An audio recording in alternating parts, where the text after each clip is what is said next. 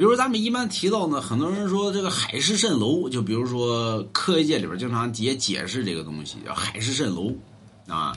这个海市蜃楼呢，其实在中国神话体系里边也有解释，也是这玩意儿都有解释。那是龙王有一子名为蜃，蜃好于幻化，那么那妖孽之内在于修行之地。有人说那龙王第第第第一子呀，啊不是这这一子对吧？你别忘了龙。可大可小，可长可短，可巨可细，可硬可软。春分十分立于天，秋分十分身于渊。所以龙逮谁人生子，一生不好，生了个孽畜，对吧？就是蜃。所以想要修炼成仙，那得吸人魂魄。所以如何去聚魄呢？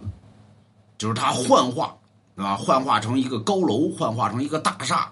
老百姓不知道啊，快上前看看吧！乌泱乌泱就去了。这时候你就丢了魄了，丢了魂了。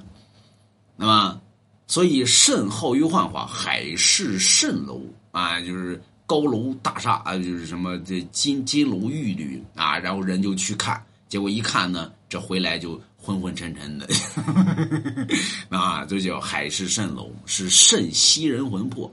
真的假的呢？这民间传闻啊，有人说科学界解释那个是。什么来着？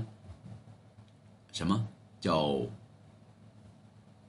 什么什么东西叫镜像啊？就是折射啊，光的折射。那按来说呢，光的折射的话，你是不是得得有圆的东西啊？现在呢，出现了过海多很多海市蜃楼，你根本找不着原型在哪儿。现在的科技这么发达，对吧？找不着海市蜃楼的折射原型，这就说不通了，对吧？所以科学，咱们有没有看过《走进科学》？那么以前呢，有个走进科学，有个有个有个大爷，大爷呢老觉得自己说那个我这个篮子怎么老老是蓝的呢，对吧？后来呢，这科学家呢，很多这个专家呢，经过于会诊啊，找了很多专家，专家呢，大爷你这篮怎么蓝的，怎么还左边是蓝的呢？对吧？后来呢，说这个可能是什么病变。那么经过一专家一致会诊呢，给大爷把左边说你这如果说不拉的话，这个篮子可能会影响到右边，所以拉一个吧，还剩一个，把大爷的左篮子给拉了。拉完之后呢，这个没两年呢，呃不是没两天呢，这大爷的右篮子又烂了。后来专家说这到底咋回事呢？对吧？又经过于会诊，说这转移了，对吧？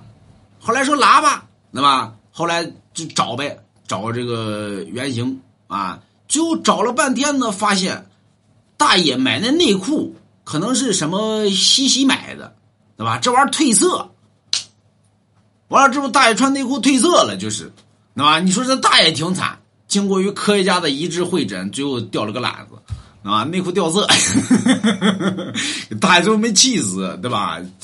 所以这玩意儿有的时候你说该信，你说是信不信呢？这玩意儿。那么有的时候是解释不了，给人强行解释，大爷少个懒。有人不信，不信你去翻那《走进科学》去，不信啊，这是真事